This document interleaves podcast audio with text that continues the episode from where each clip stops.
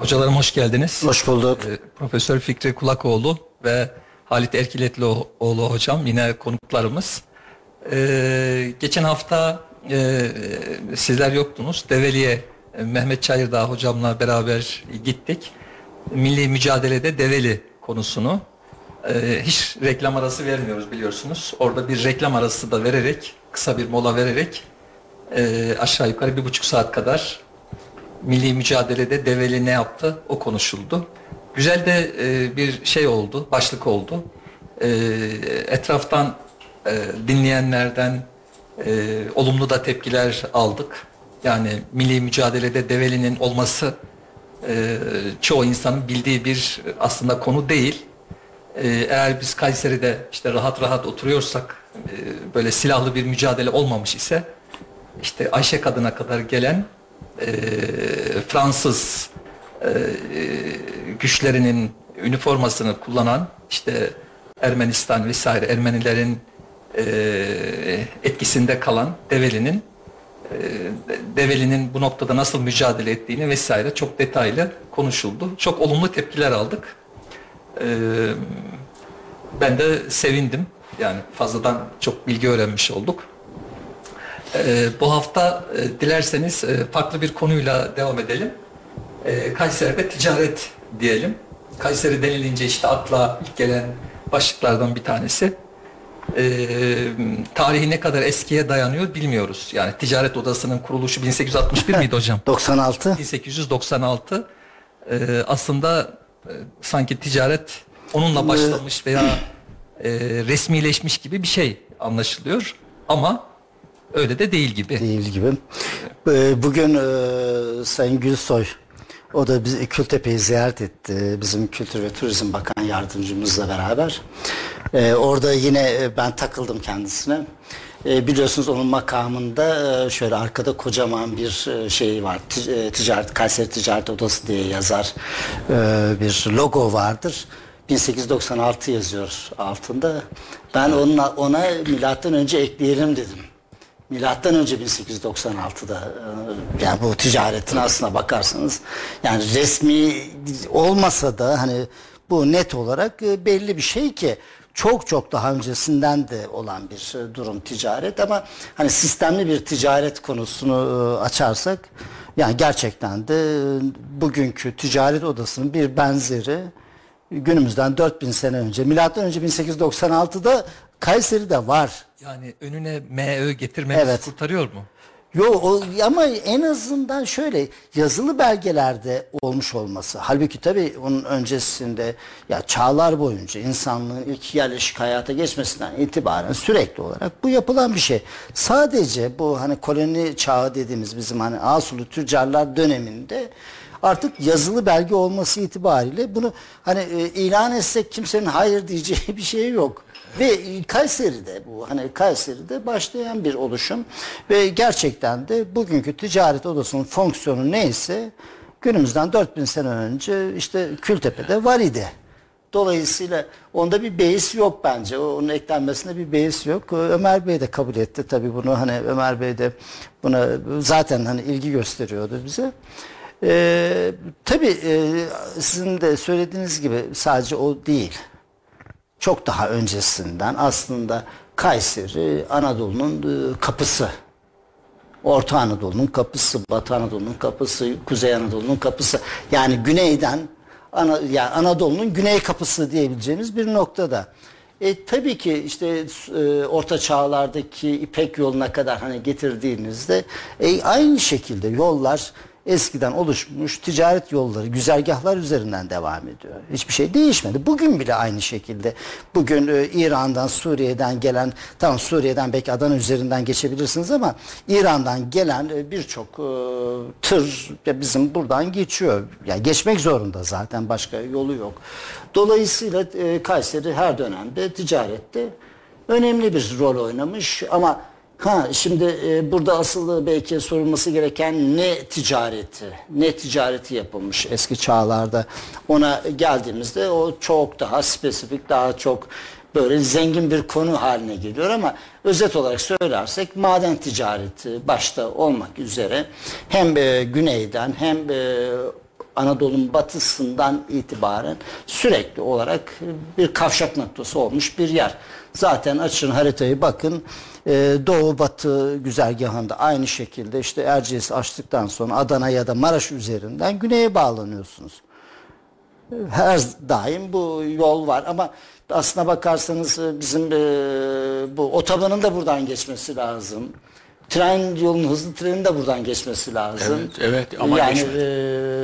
e, direkt olarak aslında şey e, lojistik bir noktadayız biz. Lojistik açıdan önemli bir noktadayız. Hocam ticareti konuşurken ticaret nasıl doğmuş evvel abi oradan başlasak. Çünkü biliyorsunuz e, e, işte insanlar sosyal hayata başlayınca bir arada yaşamaya başlayınca yani bunu homo erectus veya homo sapiens'ten başlatılır. Daha mı sonra başlatılır. başlayınca e, yani yerleşik hayata geçince veya e, kendilerinde olmayan şeyleri başka yerlerden temin etme ihtiyacı duymuşlar. Kendilerinde başkaları da kendi onlar da kendilerinde olmayanı bunlardan temin etmeye çalışmışlar. E, önce yakın çevrelerinde herhalde bu başladı. Yani bunu ta- e, düşünerek buluyoruz tarihi kayıtlardan değil. Ve ticaret böylece başlamış oluyor. Bunu yaparken tabii ilk zamanlarda ticaretin temel şeysi değişim. Para yok. Değiş tokuş. Değiş, Takas, değiş tokuş. Evet, zaman takas, takas yoluyla yapılıyor ticaret. Ticaret yaparken birkaç şey önümüze çıkıyor. Yani bu ticareti insanlar önceleri kendi ihtiyaçları için yapmışlar ama ondan sonra tüccar denilen bir zümre oluşmuş zaman içinde. Tüccarlar oluşmuş. Ticaretin o- bir vasıtası. Ondan sonra bu ticaretin nakliyesi oluşmuş. O, o zaman eşeklerle, katırlarla, sonra daha sonra develerle, şimdi şimdi başka vasıtalarla bir böyle bir nakliye işi var ticaret malı oluşmuş. Yani nerede nasıl bir mal, böyle uzak mesafelere gelen mal, bozulan malı getiriyor mu? Elmayı, armudu getirebiliyor muydu mesela Azur'dan? Yok. Yani mümkün değildi öyle bir şey. Ee, Ancak hocam, dayanıklı e, malları şey diyordu. Ee, bu e, getirirken e, bu yol güvenliği, yolların şekli, yollarda kalacakları yerler, aylar süren seyahatler. Bütün bunlar ticaretin birer unsurları. Daha sonra geliştikçe tabii şehirlerde farklı şeyler oluşmuş. Yani kervansaraylar oluşmuş. Şehirlerde belediyesler oluşmuş, çarşılar oluşmuş, ticaretin döndüğü yerler oluşmuş. Bankalar oluşmuş. Ama bankalar tabii ki. Ama önce dediğiniz gibi Kayseri'yi ele alacak olursak, baz olursak Kültepe'den bunu başlatmamız lazım herhalde. Çünkü Kayseri'nin kuruluşu Kültepe'den daha sonra. Yani buradaki Eskişehir e, tepelerindeki Mazaka'nın kuruluşu Kültepe'den aşağı yukarı bin sene sonra, bir belki 1500 sene sonra. Ee, hocam aslında e, ya, doğru bir noktaya değindiniz. Şöyle ki e, insanların ilk ticaret faaliyeti nedir diye hani hakikaten sorduğunuzda bizim arkeolojik olarak e, bildiğimiz aslında yine Anadolu kaynaklı obsidyendir. Alet yapmak için. Çünkü metal teknolojisi henüz gelişmemiş. Hocam obsidyen En e, şeysini bir açabilirsiniz. Volkanik cam Volkanik diyelim. cam. Yani bizim e, renklerde oluyor? siyah renkte, Genelde. e, siyah ya da gri cam camımsı, Cam- camsı. bir e, şey e, ma- malzeme taş aslında ve ana, ya bir şeyde yok bu. E, Suriye'de yok, şeyde yok, güneyde yok. E, en büyük kaynak Nemrut Dağı bu ama şey değil, turistik Nemrut Dağı değil. Bir- Bitlis'te Van Gölü'nün Van Gölü'nün kuzeyindeki Nemrut Dağı'nın obsidiyeni var en yaygın olarak ve o ta İran'dan Basra Körfezi'ne kadar gitmiş. Aynı şekilde bizim Kapadokya'daki hani bu İç Anadolu'daki e, Göllü Dağı ya da işte bu çiftliktir şeydir yani tam e, bu Hasan Dağı'nın olduğu yerin etrafındaki onlar ta Mısır'a kadar gitmiş. Yani çünkü e, maden teknolojisi yok gerçekten obsidiyeni zaten hani e, kalkıp da kazara ellemeye e, kalktığınızda e, kesilir ya bir yeriniz kesilir, eliniz kesilir. Yani o kadar şeydir. Jilet gibi keskindir. E, kazılarda bizim çocuklar bazen öyle e, hatalar yaparlar. E, hele prehistorik kazılarda e, camdan keskindir. Keskin ve sert. Sert ve kırılmaz hani böyle yani o sonuç itibariyle de Bundan okucu kalıcı. yapıyorlar. Bıçak Okucu, yapıyorlar. bıçak, dilgi, bız aklınıza gelebilecek her türlü yani kesime e, gere- Mızrak kesim ucu. gerektiren her şey ondan yapılıyor ve Ziynet eşyası yok. olarak da kullanılmış. E, var, o da var. E, Hatta kapkacak da yapılıyor. Bizim koloni çağında kapkacak da yapılıyor. Yani o o dönemde neotik dediğimiz hatta Natufyan kültürü denilen milattan önce 12. bin yıla kadar e, günümüz milattan önce 12. bin yıla kadar giden dönemlerde e, özellikle Doğu Akdeniz kıyısında ve yine e, Zaros dağlarının eteklerinde bunlardan bulunuyor. Ve köken analizi yapılabiliyor. Şimdi düşünün ki nereden nereye yani Orta Anadolu'dan 2000 kilometre mesafeye bu insanlar hani bir gereksinim var idi. Ama bunlar her insan gidip de buradan gelip almıyor tabii ki. Muhakkak birileri getiriyor, pazarlamasını yapıyor. Hani tüccar dediğiniz kişiler nasıl çıkıyor? Yani bizim aslında bildiğimiz eski çerçiler vardı. Hani Evet. köy köy dolaşır, yumurta karşılığı bir şey satar, alır, takas yapar, onu satar. Yani muhakkak ki o dönemlerde bunlar bir şekilde e, tanıtılmış, pazarlanmış o bölgelere. Ve e, gerçekten çok erken. Yani insanların ilk yerleştiği çağlar bunlar. Düşünebiliyor musunuz? Yani o zamandan itibaren bu var. Ama oradan da gelen mallar var. Mesela deniz kabukları kolye, e, süs eşyası yapmak için ya o, o kabuk istiridye olsun işte e, malak deniyor bizim şeyde e, literatürde. Yani her türlü o e, kolay çünkü onu işlemek. Onlarla süs eşyaları, kolyeler yapılıyor. işte aklınıza gelebilecek her türlü süs eşyası mezarlara bırakıyorlar bunları. Dolayısıyla yani ihtiyaç ama o iht- ya aslında bu girişimcilik örneği. Yani daha 12-13 bin sene öncesinde birileri bu malzemeyi birilerine tanıtmış. Hocam bu dediğiniz Göbekli Tepe'den önce mi? Tabii tabii tabii tabii. Yani- ya o o çağda da var. çağ- hep o çağda devam ediyor. var. Hep devam ediyor. Yani daha Göbektepe'den bin sene öncesinden de 2000 sene öncesinden de itibaren hep var. Ve bunlar aynı zamanda tarımın e, yaygınlaşmasıyla da hani orak olarak da kullanılabiliyor. Ve bu tür şeylerle ya aslında bu girişimciliktir. Ya bunları tanıtıyor birileri, pazarlıyor ve bunun karşılığında bir şeyler alıyor, getiriyor ve onlar Anadolu'da da o Basra Körfezi'nden çıkmış boncuklar var, şeyler var. Deniz hayvanı kabukları var. Yani düşünün hiç e, yol yok, şo- şose yok, hiç e, araç yok. Bunlar gelebiliyor. Sonrasında çakmak taşı. Çakmak taşından bu bizim sapan sabanların Sabanın e, altına yapılanlar gibi ama bir de onların aynı zamanda elle kullanılanı var. Bugün Urfa Müzesi'ne gittiğinizde yüzlerce sabanla takılan e, bıçaklar e, kenan e, bıçağı denir böyle şeydir uzundur yassıdır. Bu, bu teknolojiler oluşuyor ve onlar da aynı şekilde yayılıyor. Yani mesela İç Anadolu'da da var, ta şeyde de var, e, Zaros dağlarında da var. Ya bu hiç beklenmediği kadar aslına bakarsanız hani o dönemi biz hayal bile edemeyiz. E, yani düşünün kaç yüz kilometre, kaç bin kilometre öteye bu aletler gidiyor ve bunlar esas olarak Fırat bölgesinin malzemesidir. Ee, e, Dolayısıyla bunlar gitmiş gelmiş. Daha sonrasında maden işlemeyi öğrenince maden gitmiş. Asıl yani bunlar stratejik malzemeler. Hem e, bu e, madenden bakırdan özellikle boncuklar da yapmışlar. işte bilezikler yapmışlar. Yavaş yavaş onu sıcak işleme tabi tutarak e, artık yavaş yavaş istedikleri şekli vermeye başlamışlar. Önce taşla vurarak şekillendiriyorlar ama daha sonra da bu ısıyla e, şekillendirmeye başlıyorlar. Ve e, tabii bunların yanında gene ummadığınız şekilde bazı bitki meyve, e, yağ, parfüm şeyleri de gitmeye başlıyor. Ya bunlar hani organize değil aslında. Hiç organize değil. Ama görüyoruz ki e, bir, yani bir e, girişimcilik var ortada. Arz, arz talep. Yani bunu Arz- yaratmışlar evet, ama. Talep var ona göre arz Ha, doğuyor. Yani o ihtiyaç var demek ki ya bir bıçak lazım. Nerede var bu? Gidip işte insanlar ondan ona duya duya belki hani e, yıllar sürdü bu belki. Bizim Kayseri'de bu e, obsidyen kaynağı var mı? Yok değil? Ya Kayseri'de aradık aslında. Erciyes'te de aradık. Ee, Siz de bilirsiniz. Hani böyle e, ciddi olarak hani bizim Kayseri'de obsidyen yok.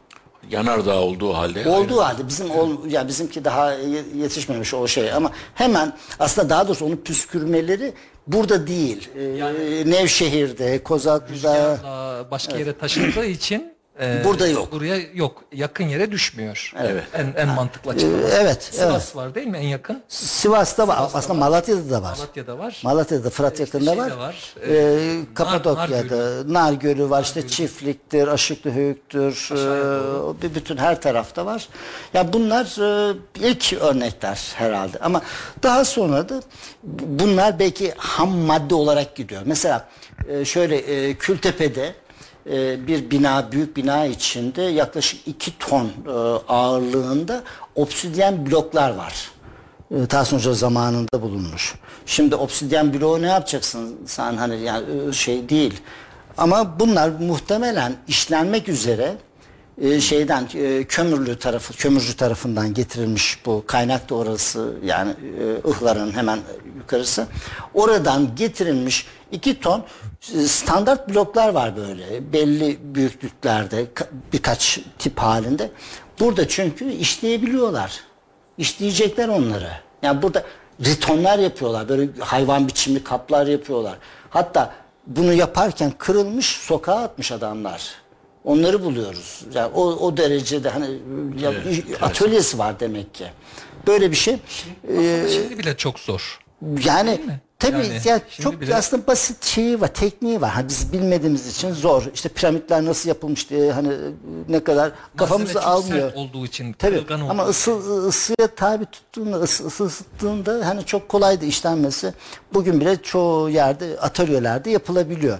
Şimdi onlar var. Madene geçince aslında ticaretin en büyük e, şeyi kaynağı maden.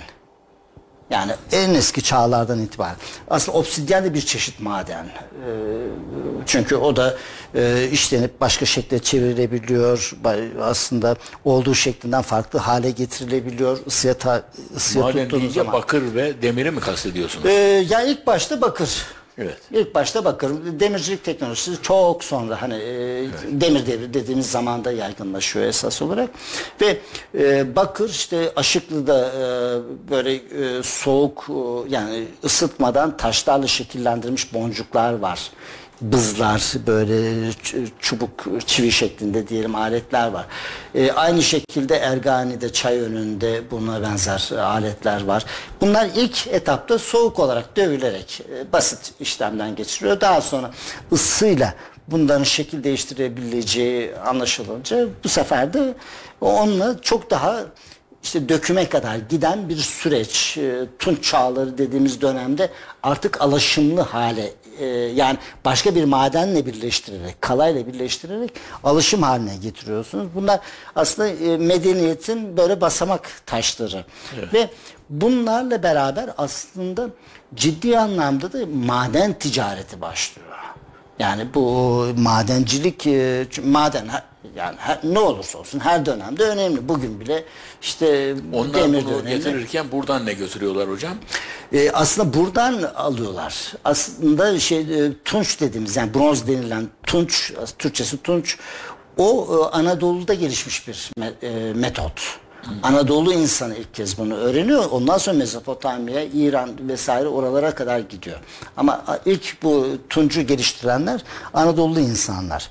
Dolayısıyla Anadolu'da bunlar olmuş. Bizde bakır var. Kalay yok. Ama şöyle e, Bizde derken Kayseri'de mi? Konuşuyoruz? Anadolu'da. Anadolu'da, Anadolu'da. kolay yok mu? Çok az. Ya Kayseri'de olan hani şey var. Ee, ama kalayın kalayın vazifesini gören yani kalayın yerine kullanılabilecek başka bir madde maden daha var. Ee, o da doğada e, doğal olarak bulunan arsenik. Arsenikli bakır ya da arsenikli tunç denilir. Ee, o kalay kullanılmadan da aynı sertlikte, keskinlikte silah yapabilirsiniz. O doğal olarak bulunuyor. İnsanlar deneme yanılma yöntemiyle bunu Allah bilir kaç yüz sene deneyerek bunu üretmeye başlıyorlar. Onun bir handikabı var. Kolay kırılıyor. Yani gevrek oluyor. Aslında çok güzel rengi de çok güzel. Kıpkırmızı oluyor böyle şey olarak tam e, böyle kızıl e, ateş gibi bir silah oluyor. Fakat yani sert bir darbede kırılabiliyor. İşte onun yerine Kılıç. kılıç, e, silah yani bıçak aynı şeyde hepsinde. Ama daha sonra kalayın e, varlığını öğrenip işte o da deneye yanıla tabii ki. Ondan sonra da bunu geliştiriyorlar. Bu teknoloji gelişiyor. Bütün dünyada geniş e, gelişiyor. Ama Anadolu için e, yani kalayı bulmak zor. İşte bizim Kültepe'deki o hani meşhur tüccarların geldiği dönemin başından itibaren Anadolu'ya yoğun miktarda kalay geliyor. Tonlarca tunç yapabilecek kadar büyük oranda çok büyük e, yükler halinde e, kalay geliyor ve Anadolu insanı da bununla o dönemin belki de öyle de söyleyebiliriz neredeyse e, nükleer silahını yapıyor. Kırılmıyor. Yani o tunçtan gerçek kalay tuncundan yapılan silahlar kırılmaz, e, esnem yani esner ama kırılmaz, e, bozulmaz. Böyle bir silahla aslına bakarsanız ciddi bir silahlı kuvvet yaratmaya başlıyor. Hititler de bunun ekmeğini yiyor. Sonrasında. Şimdi hocam bu e, yani binlerce kilometreden bahsediyoruz. Hı hı. Bu binlerce kilometrede dağ, taşlar, ondan sonra dağlar, sıra dağlar var, açtıkları buraya gelinceye kadar. var. Yol yok bir de. Yani Tabii. belli e, e, patika. patika yollar var. Ve bu yolları da e, eşeklerle genellikle hı hı. aşıyorlar. İlk dönem ee, öyle evet. Yani bu binlerce ton e, bir eşek ne kadar yük 70 taşıyor? 70 kilo. 70 kilo. Yani deve yükü olsa deve yarım tona kadar taşıyor. 70 kilo hocam. Ama işte o zaman 70 kiloyu e, yani bir 50 e, eşeklik, 100 eşeklik bir belki şey tabii, tabii hocam kervan yani taşıyabiliyor. 300-400 yıl boyunca sürekli evet. olarak 300-400 evet. eşekten oluşan kervanlarla geliyorlar. Hani 10 tane 20 tane eşekte gelmiyor evet. adam. Evet. Onlar ciddi olarak oluşturuluyor. Katır var mı hocam? Katır var. Katır, katır da var. Katır evet. da var. Onu da biliyoruz. Yani ben bir kaynakta okudum. O dönemde katır çok daha önemli. Çünkü dayanıklı bir hayvan. Katırın ama az bulunan bir hayvan. Ama ee, Suriye çöllerinde işe yaramaz. Evet. Asur'da işe yaramaz. Öyle Bizim mi? burada evet. e, tabii düz yani yolda. Bir, bir katırı bir esirle değişiyorlar. Esirle ha. o kadar değerli katır Eşe, Eşek de değerli hocam. Öyle böyle, ya öyle böyle değil. Yani gerçekten e, eşek de değerli bir hayvan. Şimdi iş yapıyor. Yollar böyle. Yol yok. Yok. Patikalar var. Binlerce kilometre var ve burayı işte büyük 300-400 e, eşekten oluşan e, kervanlarla getiriyorlar ve yollarda büyük tehlikeler var. Bir kere evet. iklim şartları var. Yani yağmur, yaş tipi, kar vesaire gibi. Belki bahar mevsimlerinde falan. Eşkıya, soyguncu tehlikeleri var. Ülkeler arasında geldikleri için savaş tehlikeleri var. Belki belli vergiler, rüsümler bir şeyler ödeme mecburiyetleri var. Hastalık ee, şey var, salgınlar hastalıklar var. var. Salgınlar. Yani bunu yapan insanların bir kere çok genç olmaması lazım. Çünkü tecrübe de gerektiriyor. Deneyim gerektiriyor. Kesinlikle. Çok yaşlı olmaması lazım. Çünkü bu kadar zor şartlara dayanıklı olması gerekiyor. Orta yaşlı. Orta yaşlı herhalde. evet. Orta yaşlı insanlardan Doğru. ve bunu göze alacak kadar da karlılığı olması gerekiyor. Yüzde yüz. Bu nedir hocam? Ya şimdi e, aslında bu e, kervan oluşumu e, ya çok bilmediğimiz bir şey ama Emin Maluf'un e, bir kitabı var. Yüzüncü At diye. Evet. Hep her yerde onu söylemeye çalışıyorum. Çok güzel bir şekilde bizim bu dönemi anlatıyor. Ama hangi dönem için, hangi dönemde anlatıyor biliyor musunuz? Osmanlı'nın son dönemlerinde Beyrut'tan çıkan bir kervanın İstanbul'a yolculuğunu anlatıyor. Yani orada e, aynı bizdeki gibi kervan bir kişinin değil. Oradaki köydeki aileler malını hazırlıyor. Bunları İstanbul'a gönderecek. Hepsi ne mal gönderecekse bunları yazılı olarak kervancı başına veriyor. E, kaç eşek yükü. O yüklerini denkleştiriyorlar. Yine kervancı başına veriyorlar. Kime gidecekse onu yazıyorlar. Kim alacaksa, ne kadar alacaksa, başka elden götürülmesi gereken mektuplar varsa. Bu arada da İstanbul'a gitmek isteyen yolcular varsa onlar da kervana dahil oluyor. Evet. Çünkü belli ve gittikleri her yerde, durdukları her yerde bildikleri bir insan var. Yani buradan diyelim Kayseri'den çıktınız, işte e, Kozaklı'da diyelim orada birisi var. Oradan Mucur'a gittiniz orada birisi var. Hep bunlar böyle bildik tanıdık e, yerlere gidiyorlar. Bir koruma gücü de var mı acaba? Vardır herhalde. Kervanda var. Kervanda. Kervanda. Bu Osmanlı dönemi için tabii ke- kervanda var ama zaten Osmanlı yurdundasın artık. Hani bir anlamda e, hatta orada giderken şehrin beyinden mektuplarla gidiyorsunuz. Mektup alıp hani güvence, ferman gibi neredeyse ve bu ta İstanbul'a kadar gidiyor böyle. Bizimkilerde hiç fark yok. Ee, Dediğim 19. yüzyıllarda hani geçen bir hikaye roman. Bizimkilerde milattan önce 19'da e, 19. yüzyılda geçen bir hikaye. Şimdi bu o, şeyde e, e, bizim anladığımız kadarıyla sizin aynen buyurduğunuz gibi çok zor şartlar var.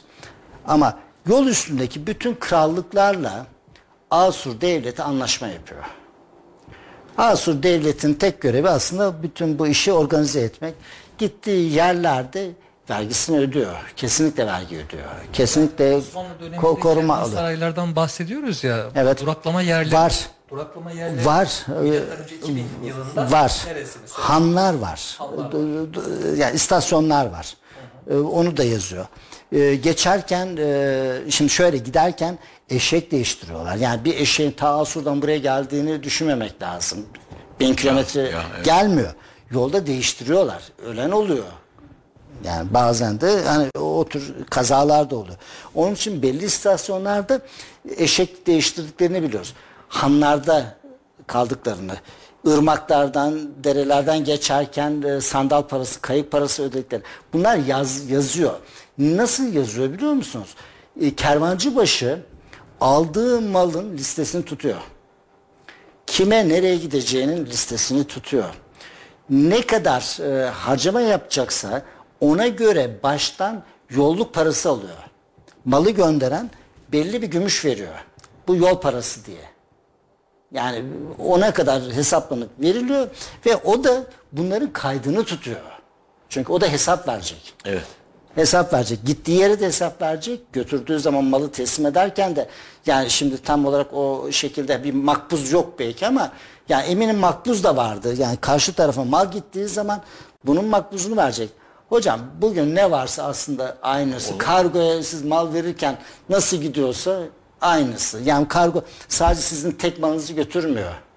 Bir sürü insandan gelen e, işte malı İstanbul'a götürüyor. Bizimki de Asur'da bir sürü ailenin gönderdiği kumaşın, bakırın, şey kalayın hesabını tutarak gönderiyor. Ve bunun karşılığında da aynı kargo şirketi nasıl devlete vergi veriyorsa bizim kervancı başı da vergi veriyor. Gittiği yerde alan tüccar da bu vergiyi veriyor. Hiçbir şey değişmedi. Dolayısıyla yani Asur'dan çıkan 10 liralık mal burada 100 liraya Ha karı e, şimdi evet Kar- karşılığı dediğiniz gibi maliyeti. şimdi e, kalay özellikle başta olmak üzere kalay Anadolu'da değerli. A, şeyde Asur'da da değerli. Asur'da yok. Onlar ta Orta Asya'dan alıyor. Ta Orta Asya'dan e, getirtiyorlar. Onlar da başka onları da başka tüccarlar getiriyor. A- Orta Asya'da 1 lira olan mal o tüccarlar sayesinde en az 4 katına Asur'a satılıyor.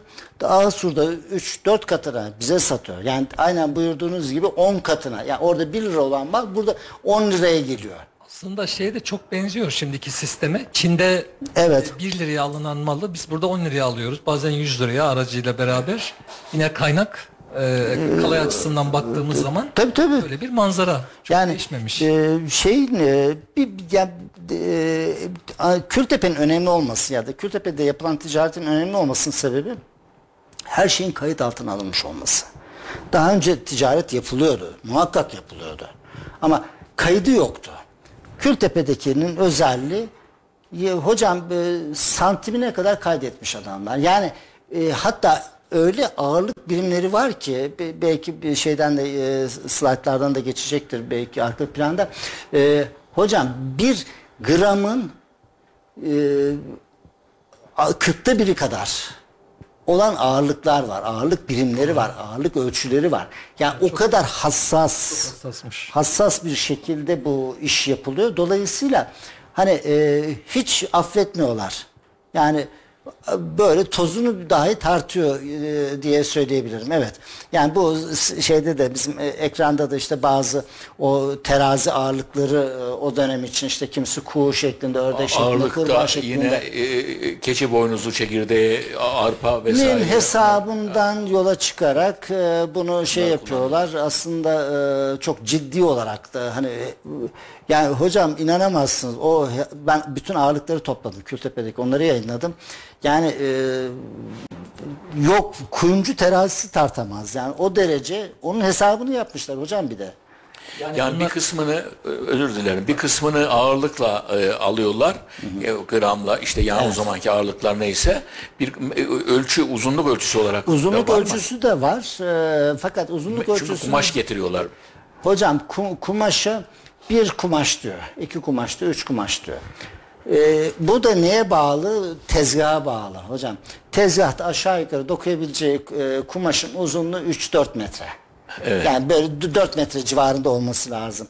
Ya yani bir e, kutanın kumaşı diyor mesela. iki tane kutanın kumaşı diyor. Yani bunun ölçüsü standardı var Aslında, belli. E, bu e, e, H15'li 15'li şeyinde geçer biliyorsunuz. Fistan aldım endazesi e, 17'ye diye herhalde Hı. yanlış hatırlamıyorsam. Dolayısıyla e, kumaşın bizde de yakın tarihe kadar ki e, ölçü birimi endaze. endaze. Farsçada e, galiba aslı Hı. ölçme olarak e, endez etmekten e, geliyor. E, 65 veya 68 santime e, Öyle mi? Bir kol mu da ya da kol şeyden şuradan de, omuzdan işte parmak ucuna kadar ki. Hı hı. Ama bu e, şey olarak uzunluk ölçüsü ister dilerseniz ben bu arada bir, bir iki şey evet. söyleyeyim. E, 1700 galiba 95 yılına kadar e, dünyada e, e, uzunluk ölçüsü e, olarak şey yok. Yani bir standart e, standart yok. E, şeyle beraber Fransız ihtilaliyle beraber e, Fransız Bilimler Akademisi'ne şey görev veriyor işte bu komite görev veriyor. 1789. 1789 işte 1795 6 yıl sonra. Sebebi de şu uluslararası ticaretin çok gelişmesi e, ve problemlerin e, ölç ölçmeden dolayı problemlerin çok e, ön plana çıkması, artmasından, ihtilaf, mahkeme vesaire kandırmadan dolayı e, buna bir e, çözüm getirin deniliyor. E, hikaye de ilginç. İşte e, Fransa e, Paris'ten geçen işte meridyen önce hesaba hmm. katılıyor.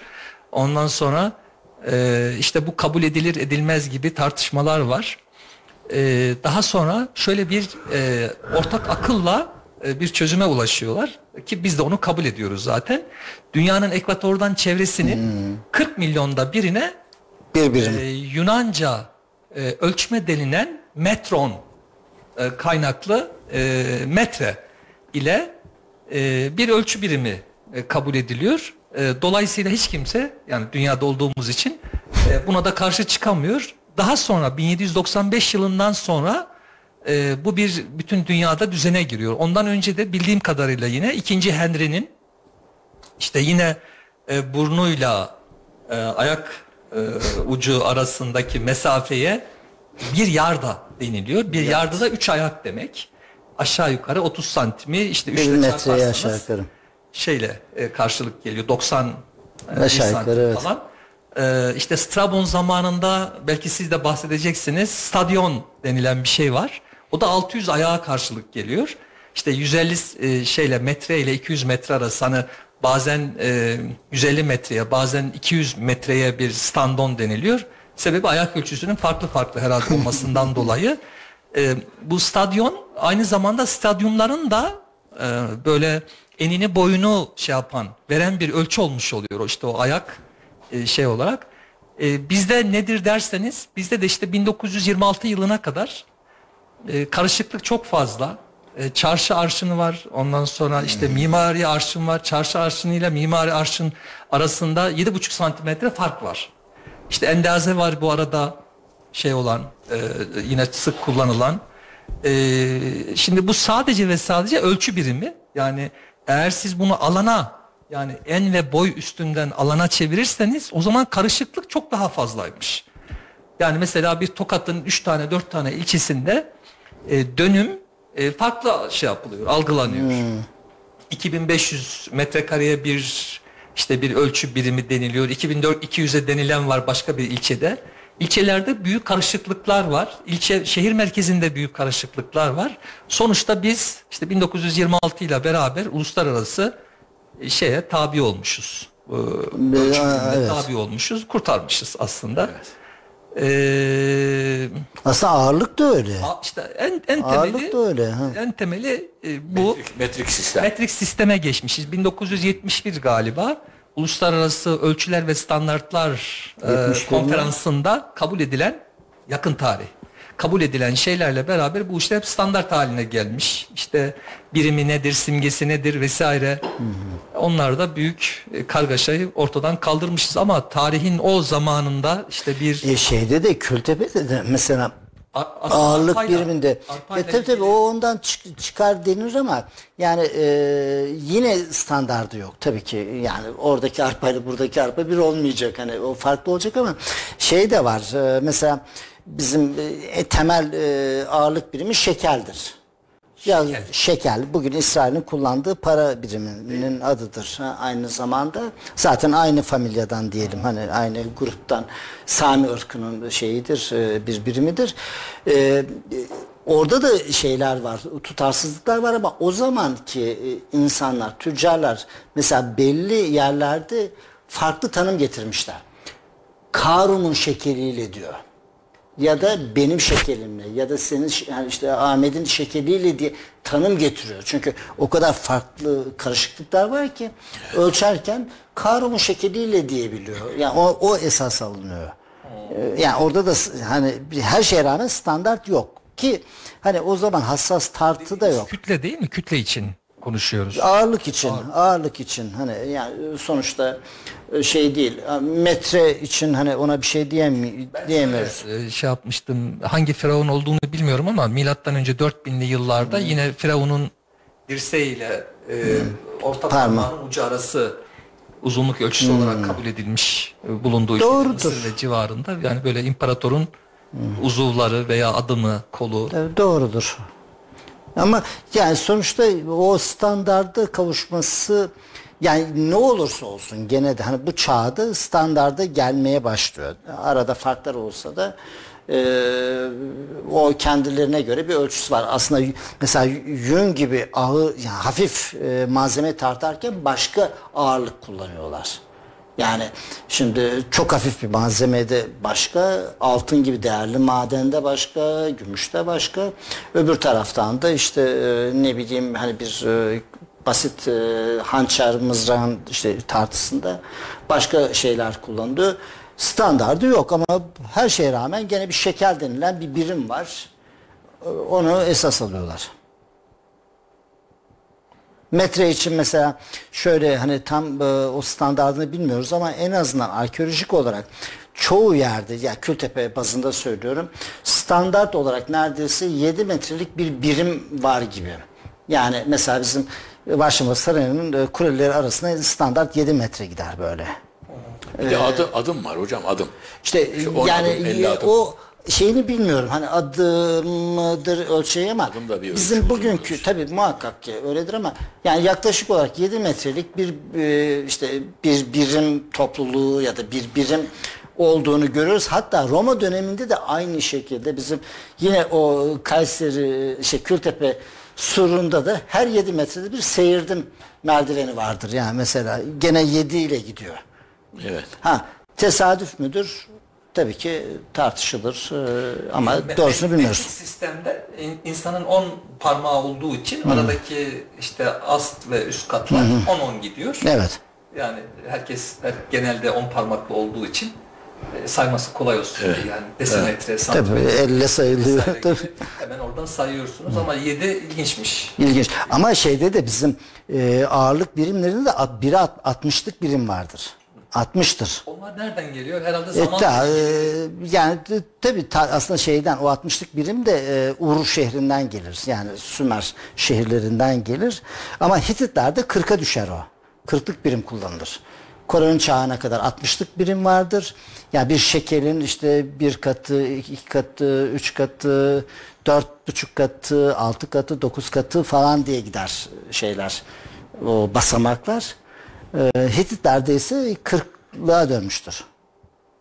Ve O, o sistem değişikliği ya da işte etkilendikleri alandan. Şimdi hocam bu tüccarlar, e, tüccar sınıfı doğdu ticaretle birlikte.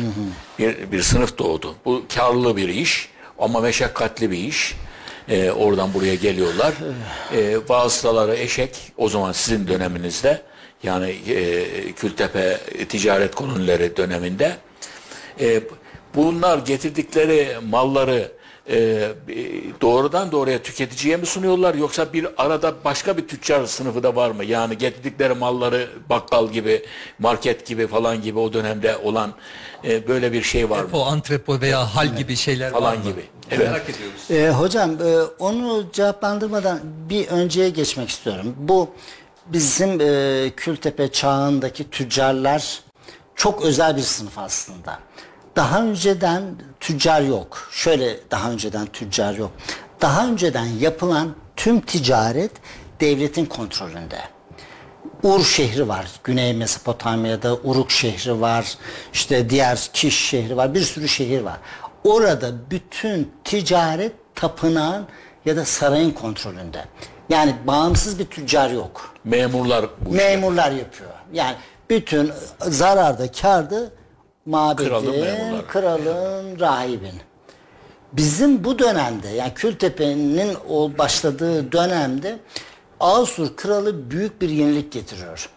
Artık liberal ekonomiye geçiyor. Ticareti devlet tekelinden çıkarıyor. 4000 yıl önce hocam. Enteresan. 4000 yıl önce devlet e, kontrolünden çıkarıyor.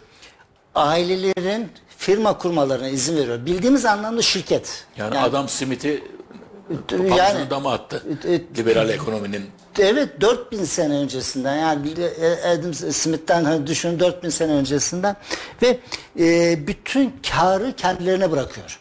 Ama tabii ki devlet vergi koyuyor. Güvenlik için vesaire Ee, için. her şey için hani düzenleme için onu alıyor. Onun dışında serbest bırakıyor. Hani tüccar dediğimiz sınıf asıl bizim bu dönemde çıkıyor. Evet. Yani önceden yapanlar devlet adına yapıyordu. Şey adına, mabet adına yapıyordu. Bizim, bizimkiler kendi adına. İşte onun için kadın da ticaret yapıyor. Onun için kızı da ticaret yapıyor, çocuğu da ticaret yapıyor. Yani bütün e, sermaye hatta o ticaret odasından e, gümüş alıp sermaye oluşturup firma kuruyorlar. Böyle bir şey. Yani bu gerçekten olağanüstü bir dönem. Hani dünya ekonomi sisteminde ve e, bu aşamada e, işte ilk tüccar sınıfı böyle ortaya çıkıyor. Şimdi sorun e, asıl e, tüccarların Tüccarlardan sonra bunların getirdikleri malları Şimdi- doğrudan tüketiciye Evet. mi ulaşıyor? Hocam e, şimdi şöyle aslında direkt tüketiciye ulaşacak çok malzeme getirmiyorlar ama muhakkak ki yine yol üstünde sattıkları vaki. Onu da biliyoruz.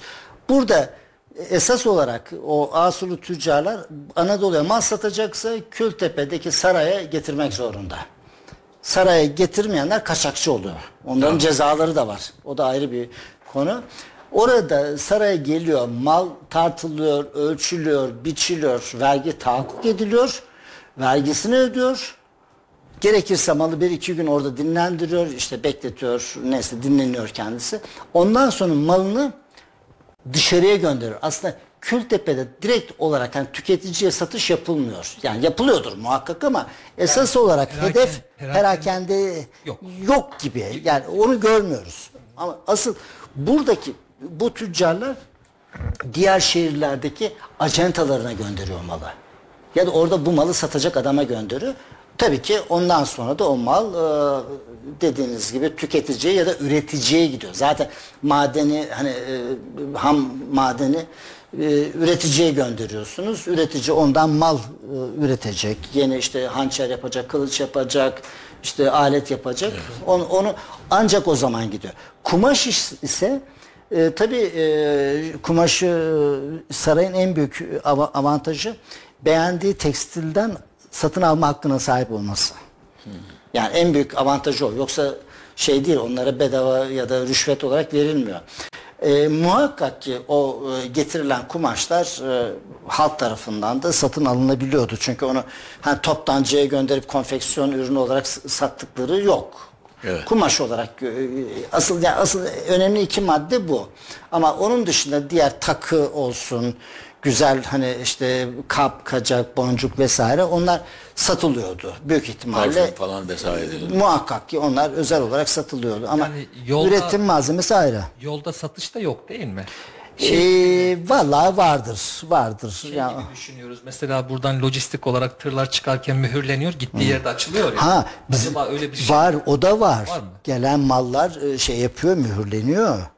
Ya da buradan gidenler de mühürleniyor. Çünkü biz o kapların yani şimdi gönderilen malzemenin içinde tutulduğu çuvalları tutan bizim kırmızı mum var ya onun gibi çamurdan yapılmış mumları buluyoruz. Evet. Dolayısıyla yani açılmamak üzere gelmiş olan da vardır yüzde yüz ama öbür taraftan e, hatta kervancı başının yol masraflarını çıkarmak için yaptığı satışlar da olması lazım. O da yani gerekiyor çünkü. Ama e, esas olarak üretime gidecek olan malzeme işte o maden ve e, işte özel tekstil onlar daha ön- önemli. E, Onlar Bu özel kalabalık kervanlar hocam e, yeme içme işini yanlarında erzak mı azık mı getiriyorlar? Ee, hocam e, Yoksa bu- yine yemek Olan- parası var. Yemek parası var. Yani e, gittiği yerlerden alacak. E, koyun alacak, kuzu alacak, e, işte bir şeyler alacak. evet, evet. Oradan muhakkak ki milletin bağına, bahçesine girecek. Yani onun parasını vermesi gerekiyor. O da ayrı bir şey. Şimdi bu şeylerde yani bir Ha, okudum. pardon çok affedersiniz hocam. Onu yeri gelmişken onu söyleyeyim. Ee, hani yolda ne yapıyorlar diye. Bizim buradan Kayseri'den giden tüccarların yanında e, kurutulmuş et götürdükleri kutu içinde peynir götürdüklerini biliyoruz. Yani bizim şimdi tam Pastırma, yeri geldi pas- bizim, pastırma, kuru- yani kuru- dilimlenmiş kurutulmuş e, etten ne olur? Halen götürüyoruz yani. Halen biz de giderken götürüyoruz. Yani tam hani bu Yani dediğiniz o gibi zaman hayvancılık var burada. hem ve hayvancılık var hem de ihracat işte şeysi, eti madde. de kurutuyor. Hani hem onların ihtiyacı hem de peyniri hediyelik diyor. Yani nasıl bir peynir yapıyormuşuz o zaman bilmiyorum Kayseri'de. Yani herhalde çok özel bir peynirdi ki ya da başka yerde görülmeyen bir peynirdi ki yani onu da götürüyor düşünün. Bir kaynakta okumuştum hocam. Ee, bu yol boyunca e, kervanların geçtiği arazilerin sahipleri orada olan e, yol ka- kazaları mesela eşek ölüyor orada kervan dağılıyor veya bağ çözülüyor yere dökülüyor onların sahibi oluyor kanunen. Onun toprağında eğer dökülmüşse veya orada maden dökülmüşse madenin sahibi oluyor. O şekilde. Böyle olduğu için de bu yol boyunca o ara- ara- özel arazilerden geçerken o yolları bozuyorlar özel sahipleri, özel arazi sahipleri. Ya burada kaza olsun bana şey kalsın diye, bunu kötüye kullananlar. Ganimet kalsın diye. Ganimet kalsın diye. Öyle. Korsanlar gibi. Yani şimdi burada e, yol boyunca gördüğümüzde k- Kağanlılar yani eşekten sonra Kağanlı döneminde yol izlerini görüyoruz boy boy ve onlar hep bir yerden gide gide oyuklar oluşuyor. Onu boyuna değiştirmişler, başka yerlere gelmişler. Oralarda da Kağan'ın tekeri kırılıyor, e, e, taşıyan hayvan ölüyor vesaire gibi böyle de bir e, o zaman kural var. Vallahi e, Bir kaynakta okuduğum bir e, şey. Ka- Ya Kaynağı emin- söyleyemeyeceğim. em- eminim hani e, dönem dönem ya da işte Sizin kişiye bağlı yani- olarak e, vardır. Kültepe e, döneminde var mıydı ticaret Yok. konu böyle bir şey var ama bu daha sonraki yok. dönemlerde yani bu Kaan'ı Tabii, tabii. ile nakliyenin olduğu develerle olduğu dönemde. Siz kaynak dediniz ama yani aşağı yukarı 10 yıl kadar önce e, literatüre kazandırdığınız bir kaynak daha var. Ee, geçmişte konaklama, ticaret ve Kayseri e. Evet. Ee, orada da bu ticaretten ve konaklamadan bahsediyorsunuz. Öyle Ee, görüyor mu kamera? Yani Görüyor. görüyor. Ne kadar geçmişten bahsediyorsunuz bilmiyoruz ama arada e, yani e, bu, bu konu yarım. Onu söyleyeyim. Burada konuşulacak çok şey var da. Arada Kapadokya Krallığı var. Oradaki Hocam- ticaretten mesela Çok sonra o. Çok sonra. Yani bu şeyden çok sonra Evet, tabii. Evet. Hocamın yani anlattığı dönemler de burada var ama şimdi hocamın anlattıklarını dinleyince bunun çok eksik olduğunu anlıyorum ben. Ben yani o çok detaylara kadar e, hocam e, iniyor. Onların da değerlendirilmesi lazım o şekilde o dönemin şey ticareti. Burada şimdi genel olarak işte o günlerden başlayıp bugüne kadar gelen tüccarların durumları, konadık, konakladıkları yerler, daha sonra o Selçuklu Osmanlı döneminde kervansaraylar, nakliye araçları, e, o zamanki e, hanlar, bedestenler, çarşılar, ticaretin bütün unsurlarını aşağı yukarı bir özet halinde bu kitapta belirtmeye çalıştım. Ee, hocamın Zengin yani şimdi biz e, sadece ticaret programı yapsak herhalde bir yıl sürer. Hocam şöyle bir şey yani e, burada bir e, şey de var hani söylemeden geçemeyeceğim dünya Eko- ekonomik formu biliyorsunuz eş zamanlı olarak e, Kültepe Ekonomi Zirvesi'yle beraber yapılıyor. şeydeki olan işte Davos'taki olan da e, konuşulan konular her sene pandemiden dolayı işte bir yazı falan şey yaptı ama bugünlerde konuşuldu veya başlıklar belli. İşte kuantum hesaplama yöntemleri, gıda vesaire gibi e, dünyayı çok ilgilendiren şeyler konuşuluyor. Hani biz burada bunu konuşurken, ticareti konuşurken dünyada da aslında ticaret konuşuluyor. Onu söyleyelim. Kapadokya döneminde Osman Hocam e, yani bu e, dördüncü Ariarates'ten itibaren e, dördüncü ve beşinci Ariarates'ten bu Kayseri'ye yerleşme var. Ondan evvel başka Ariarate denilen bir yerde, ondan evvel Tiyana'da e, başka yerlerde var. Bu Kayseri'ye yerleşme anında enteresandır. Şehrin işte e, alçak tepelerinde yani şimdi Eskişehir dediğimiz yerlerde daha çok Hisarcık'a kadar uzanan o Tontar vesaire oralarda yerleşim var. Fakat enteresandır. Burası herhalde hocamın ilk başta söylediği gibi yani Türkiye'nin orta noktasında olması, yol kavşağında olmasından dolayı o gün de hemen önem kazanmış. Ve büyük bir nüfus birikmesi olmuş orada. Hatta bir ölçüye göre bana göre mübalağalı 400 bin şehrin nüfusunun Mazaka'nın 400 bine ulaştığı şeyleri var. 400 bin çok büyük bir rakam. Çok, büyük çok rakam. mübalağalı bir rakam. 1990'lı yıllardaki hemen hemen. Kayseri. Yani mümkün değil o kadar bir şey olması. Yani öyle bir kalıntı da yok zaten o kadar şehri şey diyecek. Ama öyle bir rakam ifade edilmiş. Şimdi Kapadokya döneminde böyle olunca burası bir ticari merkez yani o zaman tarım arazisi de yok. Ova bataklık çünkü. Ovaya inemiyorlar fazla. Kayseri Ovası'na. Dolayısıyla ta sadece ticaret ve idari merkez olarak önem kazanmış. Bu Kapadokya, Mazaka, daha sonra Eusebia ismini alan şehir. E, o, o- dönemde de muhtemelen çünkü 5. Ariarates'ten itibaren Helenleşme e, var müthiş bir şekilde. Yani o e, zaten e, Yunanistan'da falan okumuş, çok gezmiş bir şey kral 5. Ariarates. E, o e, Helenlerin bütün e, şeylerini yani bu sirkü, sirküum denilen, hipodrom denilen şeyleri, saraylarını, bütün adetlerini, Helenlerin yarışmalarını, at, at arabalarıyla falan yarışmaları falan onların tamamını şehirde kuruyor. Bunu Gürcan Bey işte onun yerini tespit etti fotoğraflarla falan o sirküumun yerini. E, e, şimdiki bu e, bit pazar denilen yere yakın bir yerde olan e, bir hipodrom orası. O bölge ticari bir merkez aynı zamanda. Hem idari hem ticari merkez. Çünkü bu kadar büyük bir nüfusu da barındırıyor aynı zamanda. Onun için de çok sık askeri şeylere maruz kalıyor.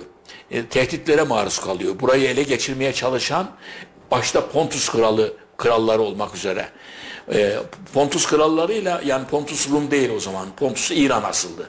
Bizim buradaki Ariaratesler de İran asıldı. İran'daki Ahamanişler sülalesi ikisinin de aslı. E, Pontus'ta hatta Ermenilerin aslı da öyle. Ermenistan'ın aslı da öyle. Bu buralar satraplık olduğu için İran Persler buralara valiler tayin etmişler. Sonra otonom kazanılmış ve buralar krallıklar haline gelmiş ama hep İranlıların yönettiği, Perslerin yönettiği krallıklar. O Pontus kralları da e, Kapadokya'ya gözünü dikiyor. Ermeni kralları da dikiyor. Bir yandan da diğer Bitinya, batıdaki Galatya, Bitinya, Klikya aşağıda e, Akdeniz'deki bu krallıklar da burayı ele geçirmeye çalışıyorlar. Bir zenginlik var burada. Bu zenginliğin bir kaynağı da e, e, burada iki yerde bir Tokat Güm, e, Gümenek'te bir de e, Şar'da şimdi Şar dediğimiz yerde Komana e, tapınak şehirleri var. Buralarda hem e, bu şimdiki bizim e, Vatikan gibi veya Kabe gibi dini merkezler buralar ve buralara çok miktarda tüccar da geliyor. Çok miktarda haç yapmak üzere insanlar o gün inanışlarına göre insanlar geliyor. Oralarda da muazzam bir ticari faaliyet dönüyor. Şimdi nasıl mesela Mekke'de muazzam bir ticari faaliyet var. Evet. E, onun gibi oluyor bu haç zamanlarında öyle muazzam bir şekilde e, orada da ticari faaliyet oluyor bu bölgeye hayvancılık olmadığı için, büyük ovalar olmadığı için, ekilip dikilen yerler olmadığı için her dönemde tüccar ticaretin ön plana çıktığı bir bölge oluşmuş olmuş. Bu yani e, e, Kültepe'den zamanında da öyle olmuş. Ondan sonra binlerce yıl sonra, bin yıl sonra e, milattan önce işte 11. yüzyılda veya 9. yüzyılda yerleşimin başladığı zannediliyor bu tepelere. Bin yıl sonra da böyle devam etmiş. Ondan sonra bu, o bin yıldan sonra bugün geldiğimiz 2023 yılında da böyle devam ediyor. Yani diyorsunuz ki coğrafya kaderdir diyorsunuz. Kaderdir. Yani evet. evet. o zaman toprağın etrafın müsait olmayışı evet. E, e, ihtiyaçtan dolayı yani yok çünkü başka hani üretebileceğiniz e, ürün sınırlı. Hele katma değeri yüksek olan ürün yoksa yani gayet doğal olarak hani kar elde edebilmen için en e, kolay yolda ticaret yapmaktır. Evet. Ve çok kar alıp var. satmak, alıp çok satmak. Çok kar var ticarette. Evet. Yani tarım yapmaktan daha e, şey kolay ticaret yapmak. Birilerinin ürettiği malı siz e, satıyorsunuz. Hocam e, vergisi evet. de az. Evet. Yani asıl üretici düşünsün. Asıl üretici e, yüzde 40-50 vergi öderken ticaret yapınca siz sadece işte sınırlı bir vergi veriyorsunuz. Eski çağlar için de geçerli. Bugün de geçerli. Selçuklu dönemine geldiğimizde yani bu Bizans'ta falan e, devam etmiş. Roma yani Roma büyük bir imparatorluk tabii. Yani Roma'nın büyüklüğü şuradan Roma sınırları içindeki hemen hemen her yerleşim yerinde Roma kurallarını uyguluyorlar. Roma tapınaklarını yapıyorlar, yollarını yapıyorlar, köprülerini yapıyorlar. Roma'nın medeniyet olması yani gidiyoruz Tarsus'ta bilmem ne Hadrian kapısı, bilmem nerede Trajan bilmem nesi falan gibi her yerde veya işte bu hipodromlar bilmem neler her yerde su yolları Roma bu Afrika kıyılarında da böyle Kartaca'da şurada burada da var. Anadolu'da çok miktarda var. Bütün Avrupa Roma civarında var. Yani bu kadar muhteşem bir imparatorluk tabii. O dönemde de o dönemde bu yolların yol yapımına önem vermişler. Ee, hem askeri yönden yol önemli hem ticaret yönünden önemli. Ama ticaretin daha sonra Roma'dan sonra Bizans'tan sonra Selçuklu'ya geçmesiyle Anadolu'nun Selçuklu'da da büyük sultanlar dönemi var. Yani bu işte 1. Alaaddin Keykuba'ya kadar devam eden bir süreç. 1. Kılıcı Aslan, e, Mesut, 1. Mesut, 2. Kılıcı Aslan, e, İzzettin e, Keykavus ve Alaaddin Keykubat. Süleyman Şah var arada bir tane de. Bunlar 5-6 tane, 6 tanesi büyük sultanlar. O dönem en bunların en önemlisi de 1. Alaaddin Keykubat dönemi Anadolu'nun tamamen refaha erdiği, yolların düzenlendiği, her 20-30 kilometrede bir hanların yapıldığı, ticaret e, kervansarayların yapıldığı ve buraya gelen tüccarların çok güven içinde, devletin güvencesi altında bir sigorta sistemi içinde ticaretlerini yapabildikleri yani hem Bizans'tan gelenlerin hem Suriye, Irak o taraftan gelenlerin hem İran'dan gelenler tüccarların buluştukları hatta Kayseri'de Yabanlı Pazarı dediğimiz e, rahmetli e, Faruk, Faruk Sümer Hoca'nın e, kitabını da yazdığı e, Melik Gazi'nin e, Melik Gazi e, şeyinin yakınındaki e, kasabasının yakınındaki e, alanda olduğunu e, tespit etti. Bu e, pazarlarda buna benzer birkaç tane daha var pazar.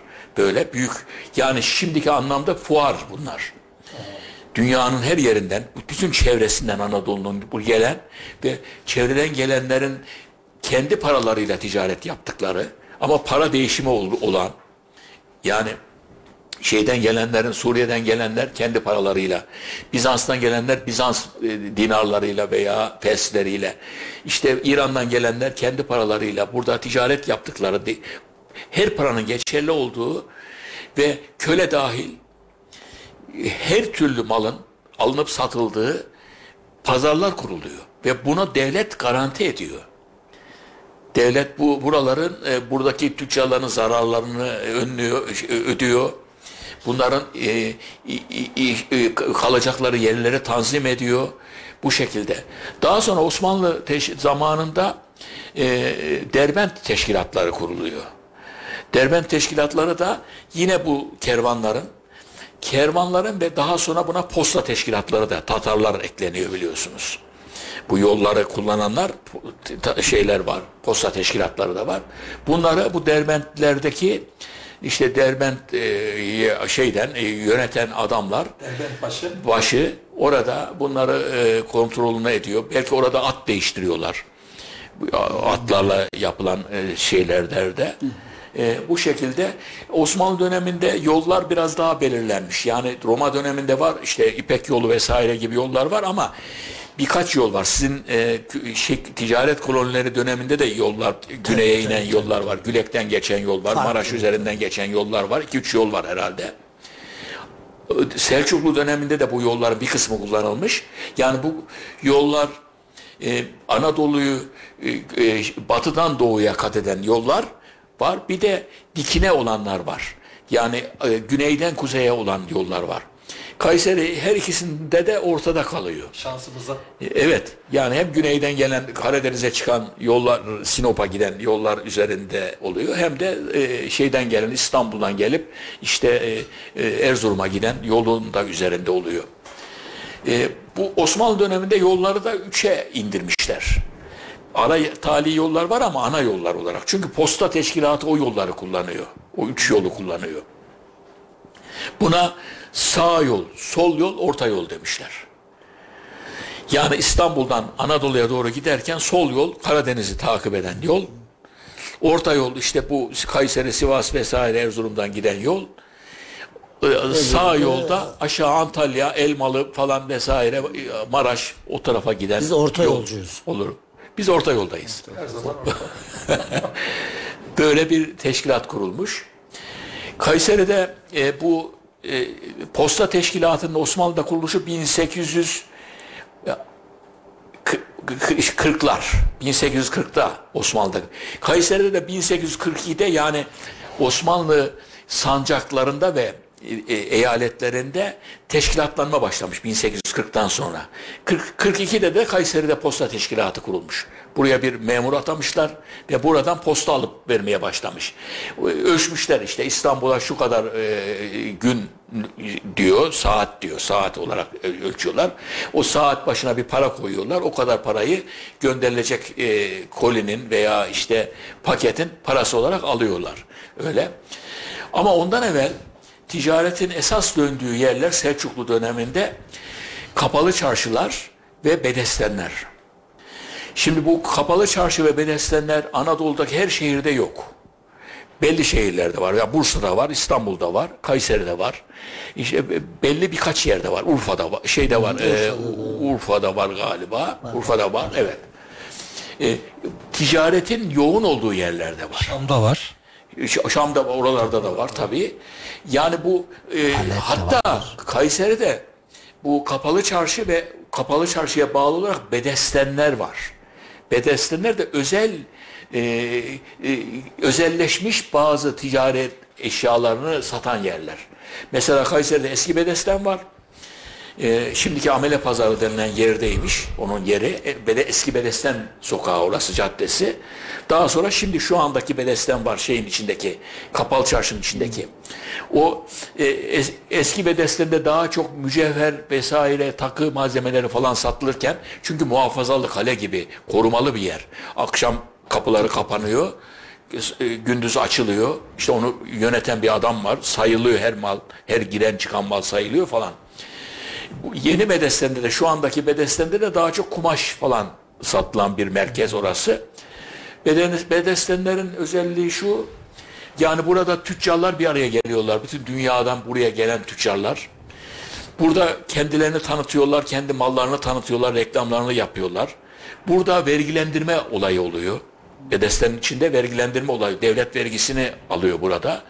Yani bir, bir nevi ticaretin ticaretin e, kurallarının konduğu yer olarak oluşmuş Bedestenler. Şimdi Bedestenler ve kapalı çarşılar birbirine bağlı bunlar. Ticaretin yoğun olduğu şehirlerde demiştik. Kayseri'de iki tane bedesten olması burada ticaretin çok yoğun olduğunu gösteren bir karine ölçü oluyor. Bu daha sonra Osmanlı zamanında yine e, tabi bu tüccarlar gelince e, bedestenler veya hanlarda veya kervansaraylarda hayvanlarıyla birlikte geliyorlar. O büyük kervansaraylar 2-3 bin hayvan alacak kadar büyüklükte. Yani siz de gezmiştik o kervansarayları biliyorsunuz. Yani Sultan Kara, Han Karatay ve Sultan ve Karatay hanlarını gezmiştik. Ortada hayvanların yerler var ve insanlar da aynı mekanda yatıyorlar, kalkıyorlar. Her ihtiyaçları görülüyor. Oralarda kale kale görünümünde her türlü dış e, hücuma karşı dış e, işte, savunmalı. Girerken çıkarken belli bir saatte kapılar kapanıyor. Ondan sonra hiç kimseyi almıyorlar. Dışarıda tufan olsa dışarıya kimseyi bırakmıyorlar o saatten sonra. içeri girenlere. O orayı yöneten insanlar. İçeride temel ihtiyaçları gideren sistemler var. Yani sağlık ocağı gibi e, sağlık e, işlerine bakan hatta göz doktoruna kadar olan yerler var. Nal veya nal işlerini hayvanlarını baka, yapanlar var. Yeme içme işlerini ayarlayan herhalde işleri var, yerler. muhakkak var. Böyle bir sistem kurulmuş. Bu Alaaddin Keykubat döneminde, birinci Keykubat döneminde en zirvede. Anadolu'daki bu e, ticari ağ. Bizans döneminde varmış mı benzer e, Bizans'ta? Bizans döneminde de var tabii. E, Muhakkak Var ya var, onu var. geliştirmiştir bizimkiler herhalde.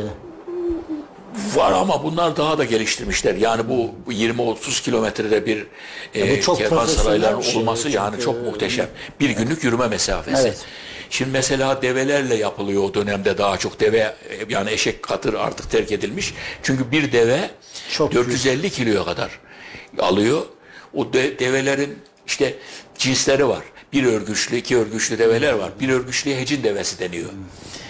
O, o yağ dolu o höcün tepe şeysi e, devenin sırtındaki İç, iç kısmı. e, kısmı o yağ aynı zamanda deve uzun zaman açlığa dayanabiliyor o şey sayesinde. O hecini sayesinde. E, devenin üzerine, üzerine yükü bağlamak bir e, büyük ustalık işi. Onun Dengesi orijinal şeyler denk herhalde. onu getirecek o kadar yükü ona şey edecek. E, ş- kervan halinde develerin günlük şeysi 5-6 saat yol e, alma şeyleri. Ama tek başına deve olduğu zaman günde 15-20 saat gidebiliyor. Saatte 15-20 kilo ya test söyledim. Saatte 15-20 kilometre gidebiliyor. Yani şey koşarak gidiyor. Öyle gidiyor deve ama kervan halinde saatte 4-5 kilometre gidebiliyorlar. Develerin şeysi ama çok yük taşıyor tabii. Ya bir deve kervanı muazzam Tır bir yük gibi. taşıyor yani evet. Sizin e, de belirttiğiniz gibi burada da öyle yolcular var aynı kervana katılan. E, Selçuklu döneminde de o, o- ondan sonra posta işini yapan kişiler var. Postaları Ulaklar, getirenler götürenler var. 1840'larda işte posta teşkilatı kurulmuş. Posta işleri böylece ayarlanmış. Bir, bir şeye bağlanmış, sisteme bağlanmış. Daha sonra bu e, şey işi, ticaret işi tabii nakliye araçları geliştikçe yani Kayseri'de dönüm noktası 1927. Çünkü trenin gelmesi 1927. Ankara Kayseri arasına geliş e, ve buradan da 30'da 1930'da da Sivas'a bağlanmış. Dolayısıyla Kayseri batıya göndereceği artık malları tren vasıtasıyla çok daha emin, çok daha hızlı e, ve çok miktarda olmak üzere oraya gönderiyor. Kayseri'nin tabii neleri var o zaman ihraç ettiği mallar ticaret erbabının? Birinci derecede halı, halı, kilim. İkinci derecede pastırma. Üçüncü derecede arpa. Dördüncü derecede yonca. Kayseri yoncaları çok önemli. Yani çok e, herhalde burada güzel şey var. Ve onların da önünde yani Roma döneminden beri devam eden cehri ticareti var. O trenle değil artık o zaman kervanlarla yapılan bir cehri ticareti. Cehri ticareti de Kayseri Sinop arasında daha çok yapılan bir ticaret. Çünkü Sinop'tan Roma'ya veya İstanbul'a veya Roma'ya Karadeniz yoluyla gemilerle naklediliyor. Onun için de Sinoplu aşısı deniyor burada Cehri'ye e, şey ediliyor. Aşağı yukarı bu yani ticaret hocamın dediği gibi çok uzun konuşulacak bir konu ama Şöyle yapalım isterseniz. E, yani hem hocamın e, konuları da yarım kaldı. Soracağımız şey çok fazla. Hem Cumhuriyet dönemi Osmanlı dönemi de size soracağımız şeyler çok fazla. E, Dünya Ekonomik Forumu da e, bugünlerde biliyorsunuz şey yapıyor. E, o yüzden haftaya da bırakalım bu yarımları. E, şey yapalım orada tamamlamaya çalışalım. Çünkü oldukça hem Kayseri ile müşahhas bir konu e, hem e, şey de fazla bilgi de tabii fazla ticaretin olunca unsuru da ondan sonra hanlardan sonra oteller. oteller.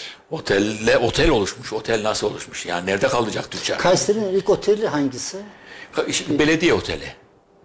Be- be- Eski bele- belediye binası. şeyde e, bu e, Cumhuriyet Meydanı'nda eski belediye binası var. E, o Orada mı? o al- onun da belediye oteli açılmış. İlk otel o. E, Kayseri'de yapılan. Onlara daha sonra. Ama daha önce herhalde hanlarda falan Hanlar, kalıyordu hanlar gelen var. giden herhalde Hanlar öyle. Otel otellerin çıkışı biliyorsunuz bunu konuşuruz ama İngiltere. İlk defa 1700 1750'li yıllarda ilk otel uygulaması İngiltere.